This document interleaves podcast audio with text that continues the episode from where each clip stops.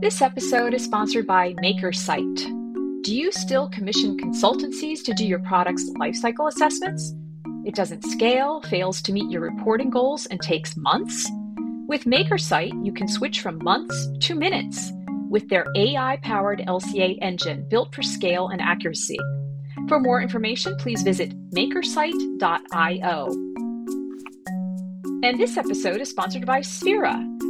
Begin your environmental, social, and governance journey, also known as ESG, to drive your organization toward a sustainable future. Learn more at sphera.com.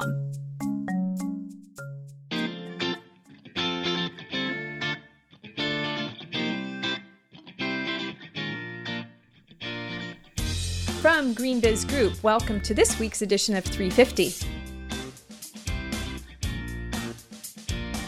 I'm Heather Clancy, greeting you today from northern New Jersey. Joel Makower is in Europe. We'll talk about that more next week, but he is at an initial gathering of our new executive network there. On this week's edition, what does Dolly Parton have to do with climate tech startups? What inspired green building pioneer Kath Williams? And what the heck is nature tech? We've got answers this week on GreenBiz 350.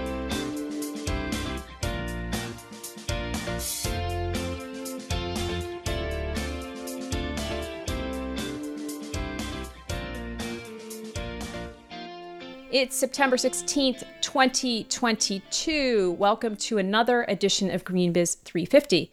Joining me today as co host is climate tech reporter Leah Garden, who is actually relocating today to Arlington, Virginia. Leah, thanks for dropping by the podcast.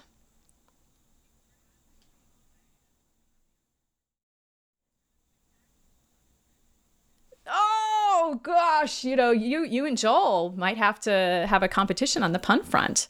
Um, you are new to us. Um, you're also new to this beat, this climate tech beat, and I I was. Um, really excited when we first met and um, to hear about the things that drove you to be interested in this particular position. But I wanted to ask you for our listeners' uh, point of, of view and for their frame of reference, what inspires you? What what what get you going on this this particular coverage on this particular beat area?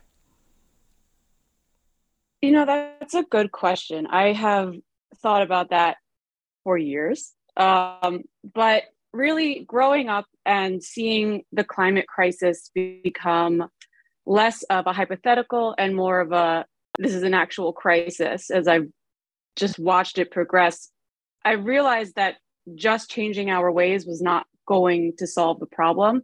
And so i started doing a lot of research into you know how can we help ourselves along? What can we do to help humanity continue business as usual but not business as usual all at the same time?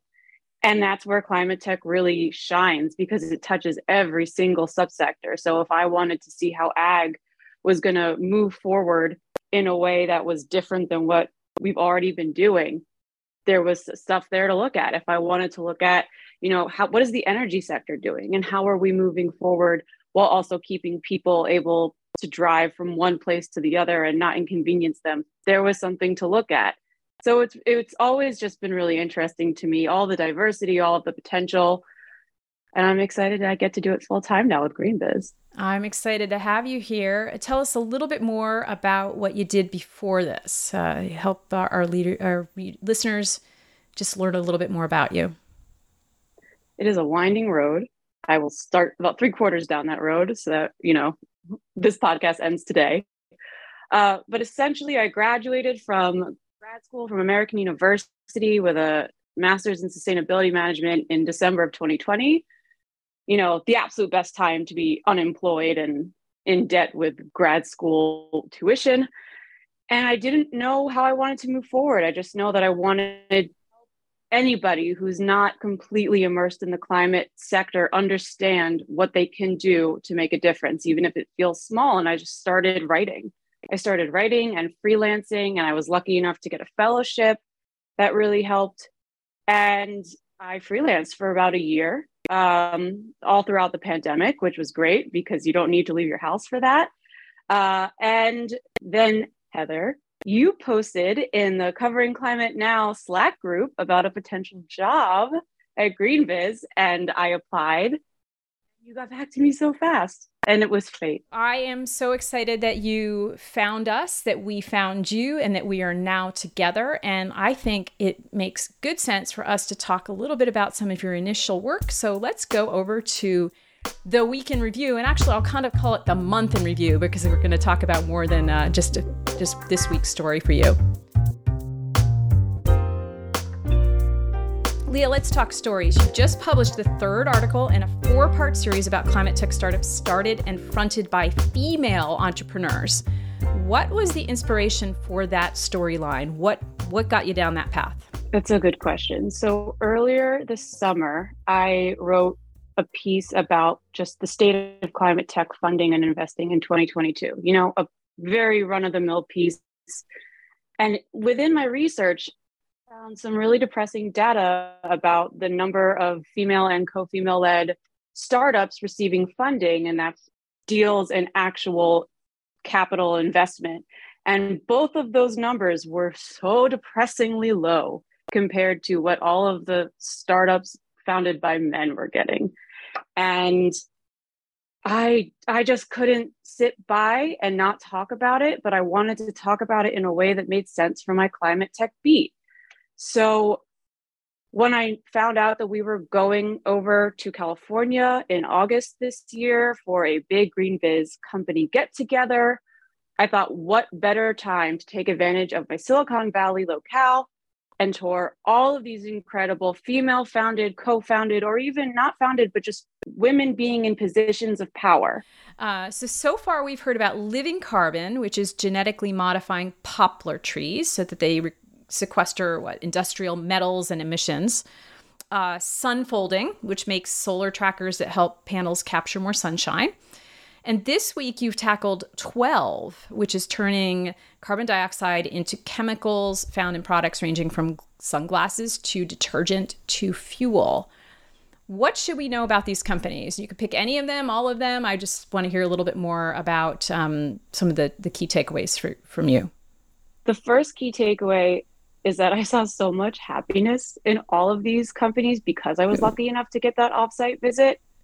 And what do you mean happiness? I'm sorry, happiness. You mean just the people employee were employee happiness? Mm-hmm. Everyone there was jiving and smiling and mm-hmm. so much productivity because they're all labs, right? Labs or or um, wherever engineers do their engineering. Clearly, I had an arts background, arts and sciences, not so much of the sciences. Uh, but so that was my first takeaway that I wasn't expecting. You know i had done a lot of prep for what are their missions and how are their supply chains impacted by the the crisis that was going on but i didn't expect to be struck by the, just the employee happiness. And i really should have been because that's how that's what my sister works in but it just never it never struck my mind as something to keep an eye out for. So that was a surprise and i am going to decide that the correlation was because of the women in power in these places there's no data to back that up I've just decided it. Um, hopefully that's okay. it's a it's a gut thing, I guess. My executive decision skills. So what um, else?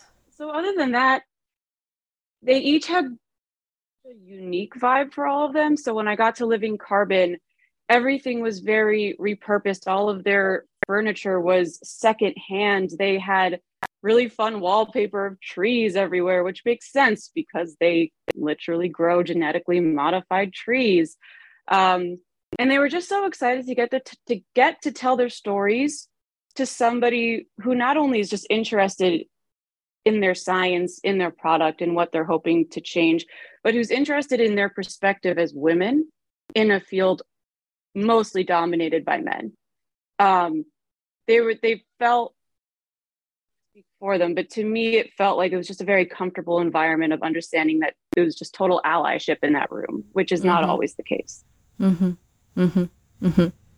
gotta ask what inspired the dolly parton theme for the series i mean other than dolly just being a national treasure i love dolly nine to five is one of my favorite movies i Grace and Frankie and Dolly, obviously, spoiler alert for everybody who hasn't watched the series finale of Grace and Frankie. She shows up at the end, and that was a fun reveal that I watched right before I decided to start this series. Mm-hmm. And for my sci fi people, on the Orville, Seth MacFarlane's Star Trek esque show, she is literally a god for one of the alien cultures and they worship her. This is a female majority culture and they worship Dolly Parton as their god. And I was like, why isn't that our culture? Why aren't we worshiping Dolly as a god for female rights everywhere, women and equality? Mm-hmm. And that's why she got a shout out. She doesn't actually okay. do much with climate tech. Okay. No. Okay. Well, so just just to step back and and you do have one more um, piece, which we'll see in in next week. Um, just stepping back, you know, what have you learned uh, from your encounters with these companies? Um, you know, and kind of kind of what's next?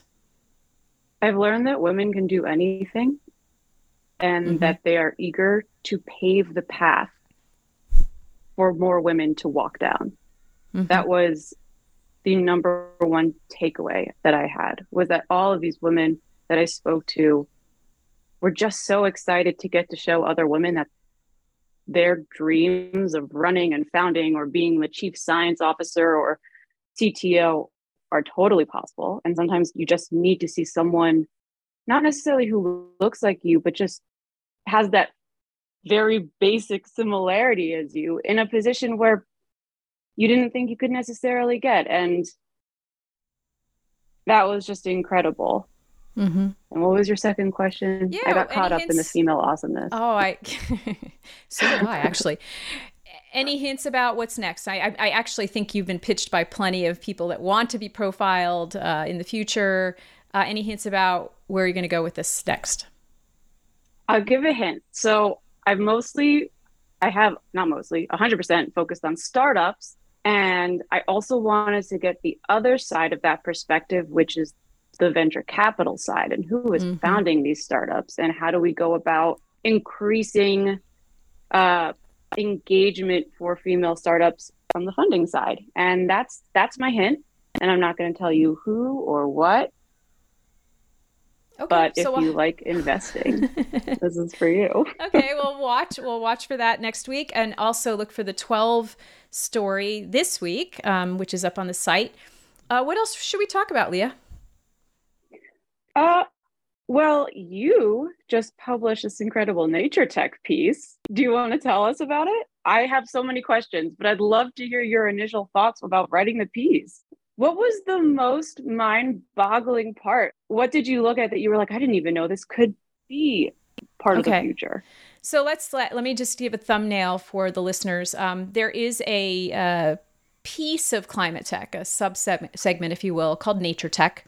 And the focus is on technologies, applied and information technologies that could basically help per- perpetuate nature-based solutions to climate change. So it's a pretty broad category. The um, there's a white paper out this week from Nature4Climate, which is a coalition with pretty much all of the usual suspects, a lot of nonprofits, um, and they're basically trying to draw attention in this category. So my guess is that pretty much every listener here on on Greenbiz 350 is going to be like, ah, okay, that's nature tech. They will have heard of some of these companies. So let me just describe the set, the four sub segments, if you will. Um, one is ecosystem and biodiversity monitoring mechanisms. So, like, think about all these satellite uh, networks like Planet Labs, which is monitoring things like regenerative agriculture and the impact, or Pachama, which which monitors forests and how and there's there's lots and lots of people and um, uh, entrepreneurs in this particular category.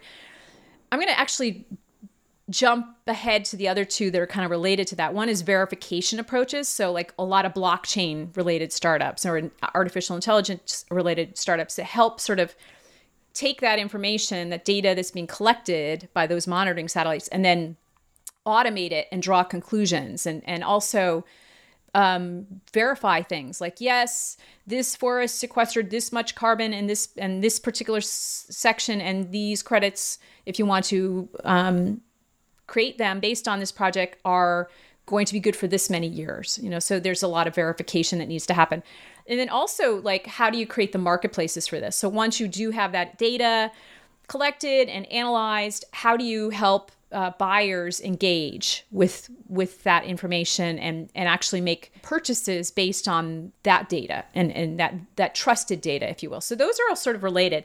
The most fascinating p- part of this one for me was the deployment area. And and um, we started i started the piece with a, a reference to a uh, michael strahan skincare line that is using a new substance from Evolved by Nature. Now, Evolved by Nature is a biotech startup, and what they're doing is they're using natural silk protein to basically replace petrochemicals in things like shaving cream or moisturizer and so forth. So they're they have a deal now with Michael Strahan, which who is um who's got a skincare line based on their technology. That is pretty mind-boggling. Like number one, that like how do you even make that extrapolation like silkworms to petrochemicals and how do you you know how do you discover that that could be a, a thing?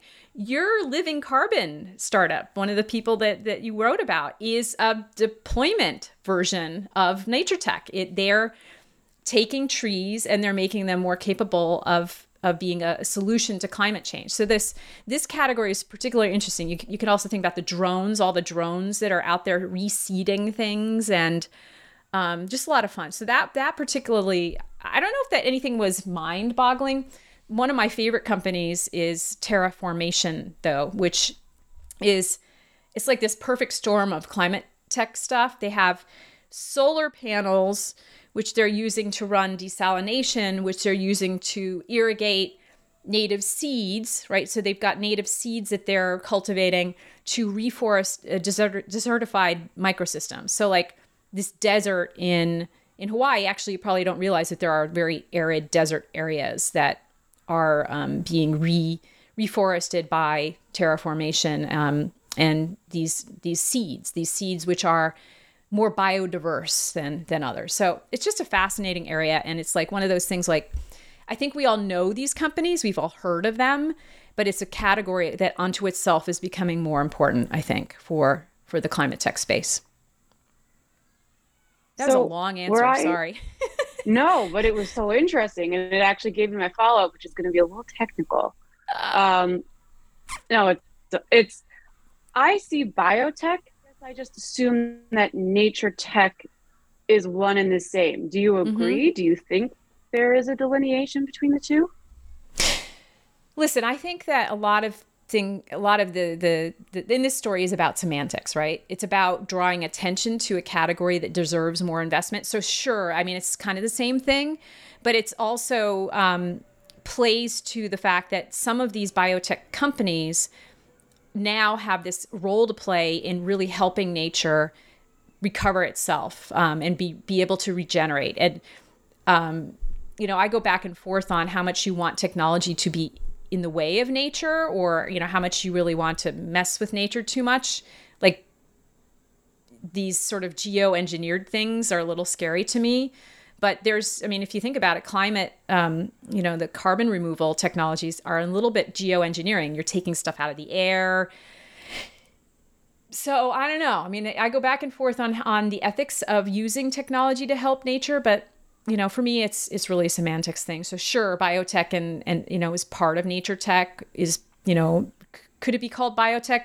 Sure, but that that doesn't really account for the um, the information gathering parts of nature tech. I think that are super important.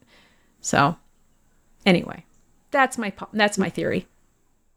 I think that's an interesting theory. I would also want to learn more about how the monitoring and reporting and verification aspects, which I know you you touch on in your piece, really do impact, you know, the blockchain AI part, mm-hmm. and then how does that impact the actual on the ground day-to-day business practices of these companies? Do you know what i mean? You know how does yeah. everything connect when it seems so large but it's really so tangential? Yeah i think the challenge right now is that a lot of this stuff is pilot phase it's in the lab, it's in a very small world situation. And how do you scale this stuff? That's really the important thing. And part of this white paper's um, goal is to get more investors interested in these categories of technology so that they can scale so that they can find that scale so that's kind of that's kind of where we are right now speaking of the white paper you wrote the foreword which is so cool what was that like uh, it's just like writing a story, honestly. But but yeah, I mean, I think I think one of the reasons I did write the foreword is because I do feel strongly about um, I feel strongly about climate tech, but I also feel strongly that there is a very important. Um, com- I mean, there's a lot happening right now with how we value nature. Like no one really knows. Corporations really don't know how to value nature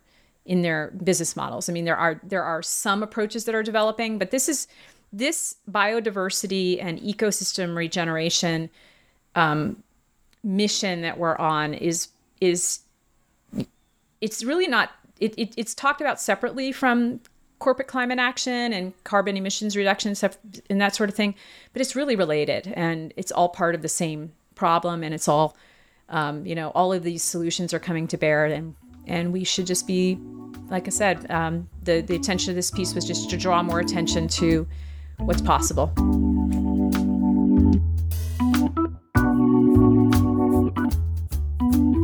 This spring, the WSLA Alumni Group recognized 11 women at the forefront of the sustainability profession. These leaders have made a difference by advancing new technologies or strategies, by overcoming personal and professional obstacles, and by committing to mentoring other women. They join more than 85 women who have been honored since 2014. I am thrilled to introduce some of the latest inductees here on GreenBiz 350. This week, I'm joined by Kath Williams, principal with Kath Williams Plus Associates. Kath was an early leader of the U.S. Green Building Council and later the World Green Building Council.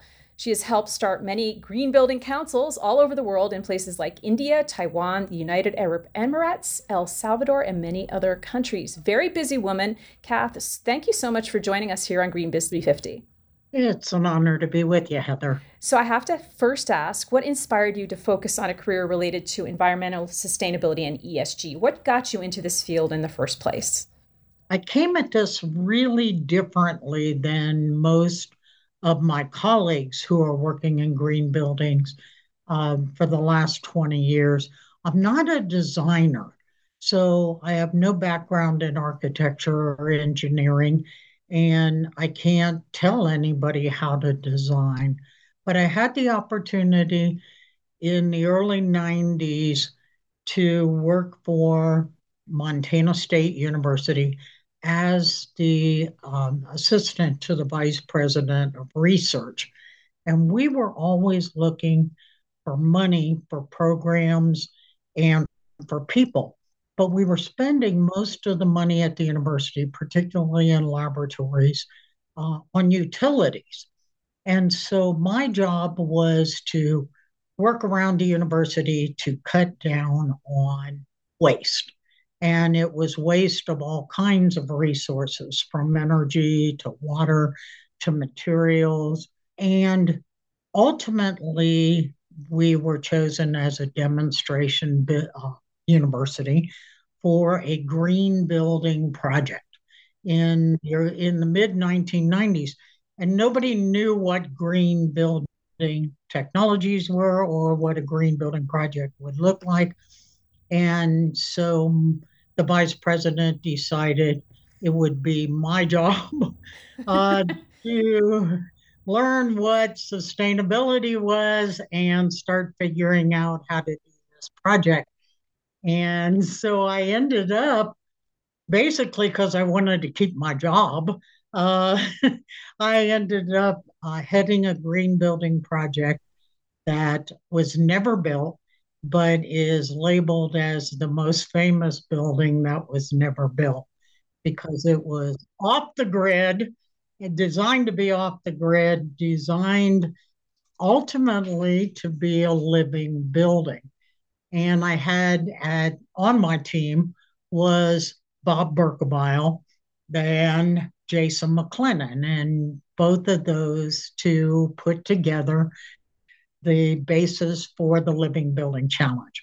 So we were right at the start of LEED and right at the birth of the Living Building Challenge. And so ultimately, this just seemed to be the right path for me. Um, I live in Bozeman, Montana, where we care about the environment a lot. And we live in harmony for the most part with the environment. So this was more of a natural fit than what I had ever intended to do or my career path that I thought I was going to have. Mm-hmm, mm-hmm. So you, it became a passion, obviously. Um, you know, how throughout the years, what do you believe has been the most important factor in your success in, in, in perpetuating this passion and, and in doing the things that I mentioned in your introduction? Um, that's a really good question, and I do think about that quite a bit um, because I, I guess the idea that I'm a teacher, that I want to help other people learn and I want to prevent to present and be a resource and give resources and share resources because there's so much work to do in sustainability that even as competitive as the marketplace seems to be, there's just so much work to do in sustainability that it cuts across all disciplines and gives opportunities uh, for everybody. And that's in every country.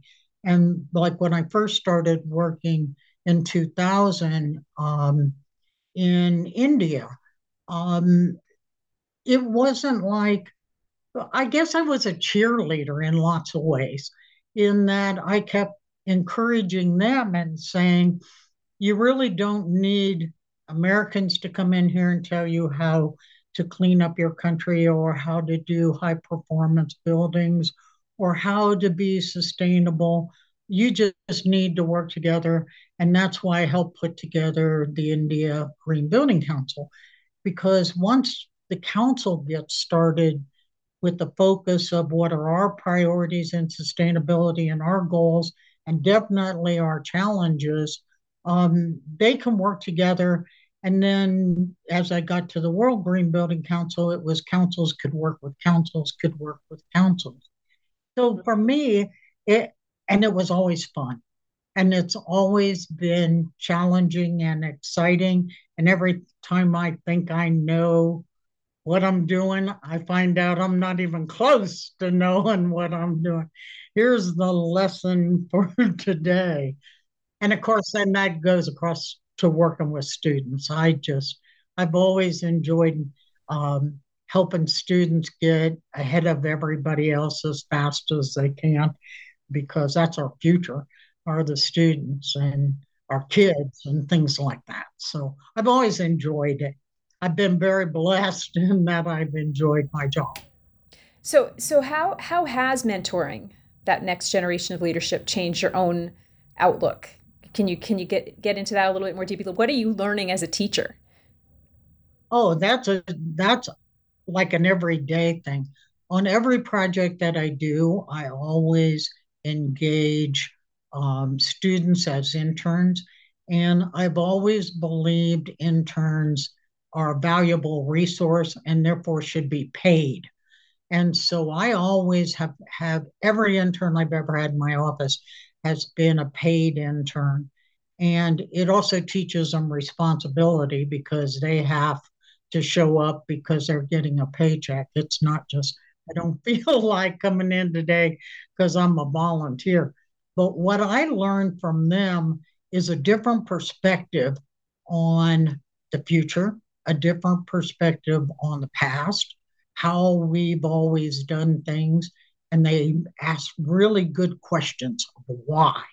Why are you doing it the way you're doing it? Or why is this important? And that comes from, to me, from students and kids of all ages, is they say why. Um, and I go, that's always a good question of why. Well, this is the way we've always done it.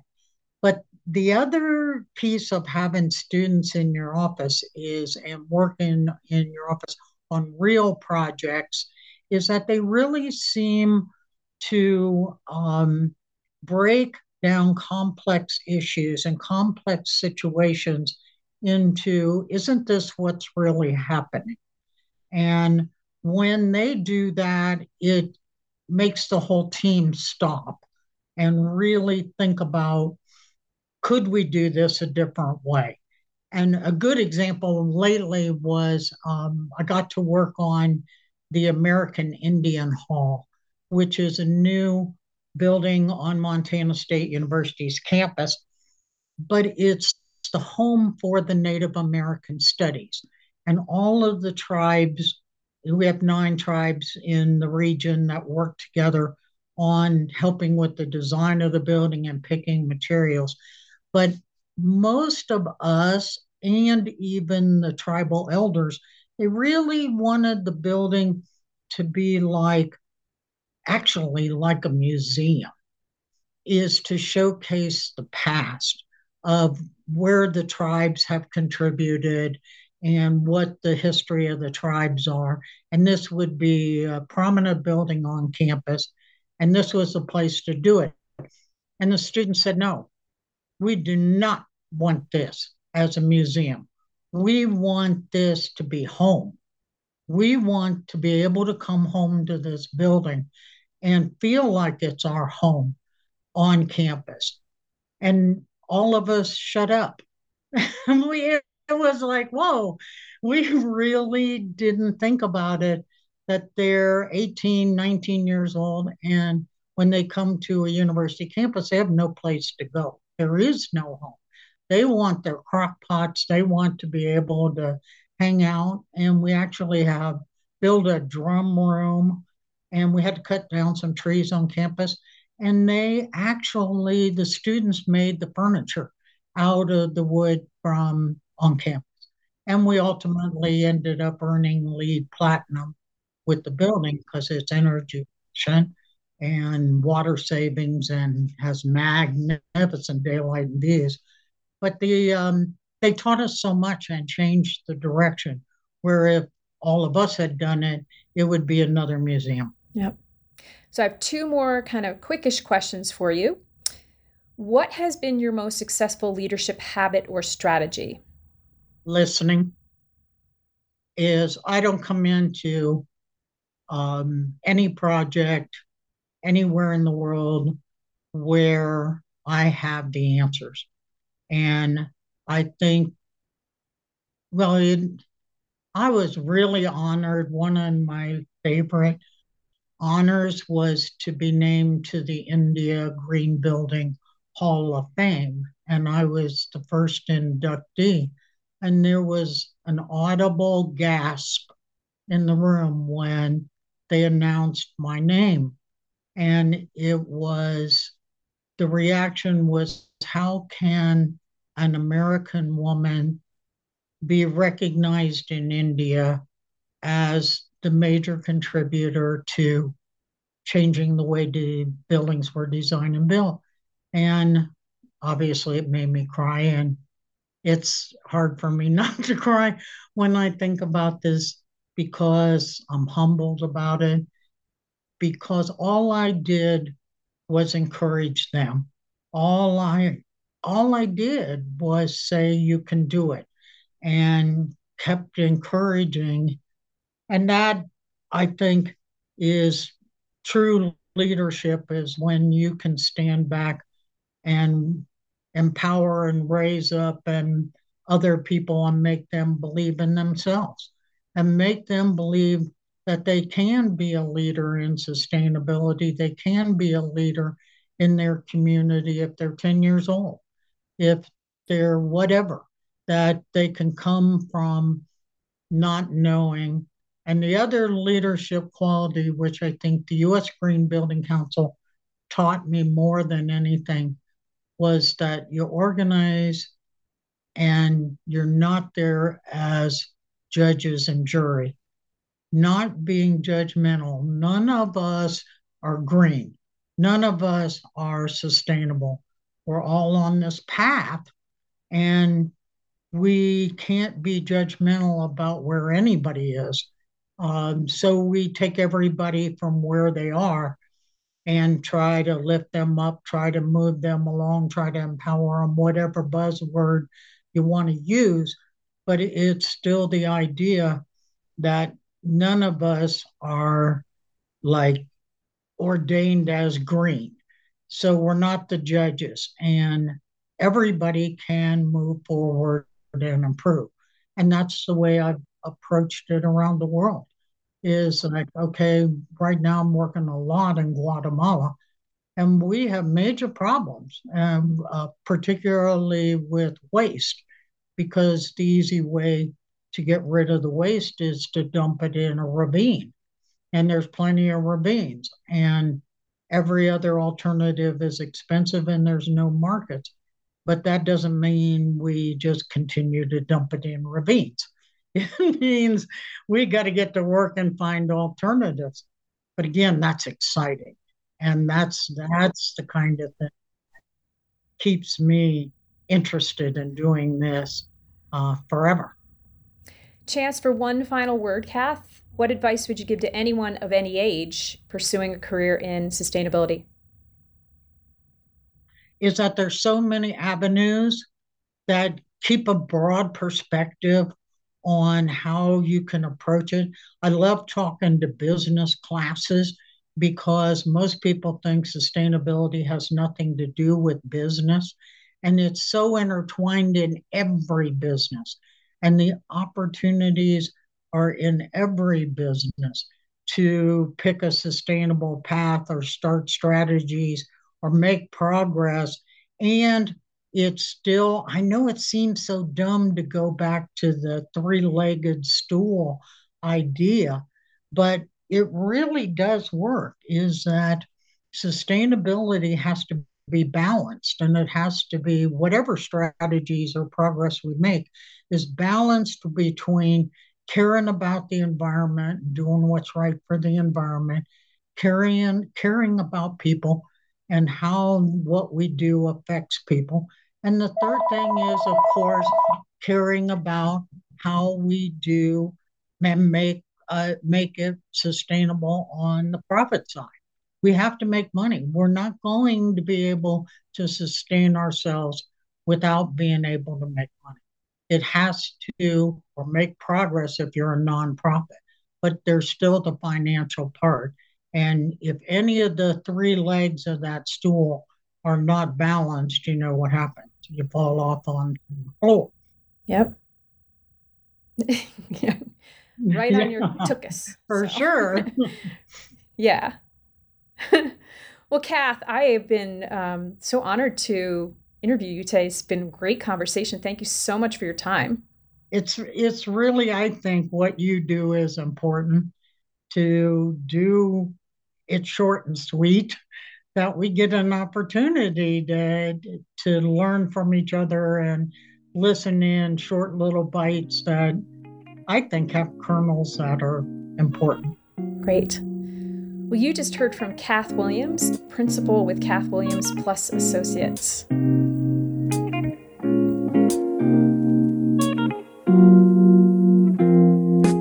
And that is our 350 podcast for this week. Go to greenbiz.com forward slash 350 for our weekly episode rundowns. Hit us up by email at the address 350 at greenbiz.com. We like to hear from you. I'd be remiss if I didn't encourage you to sign up for one of our seven newsletters. You can find the subscription links at www.greenbiz.com forward slash newsletters hyphen subscribe, or just go to the homepage and hit the subscribe button. Thank you so much to Leah Garden for stepping in to co host. Joel and I will be back next week with another episode, including updates for, from Climate Week in New York. Until then, I'm Heather Clancy. Take care and be well.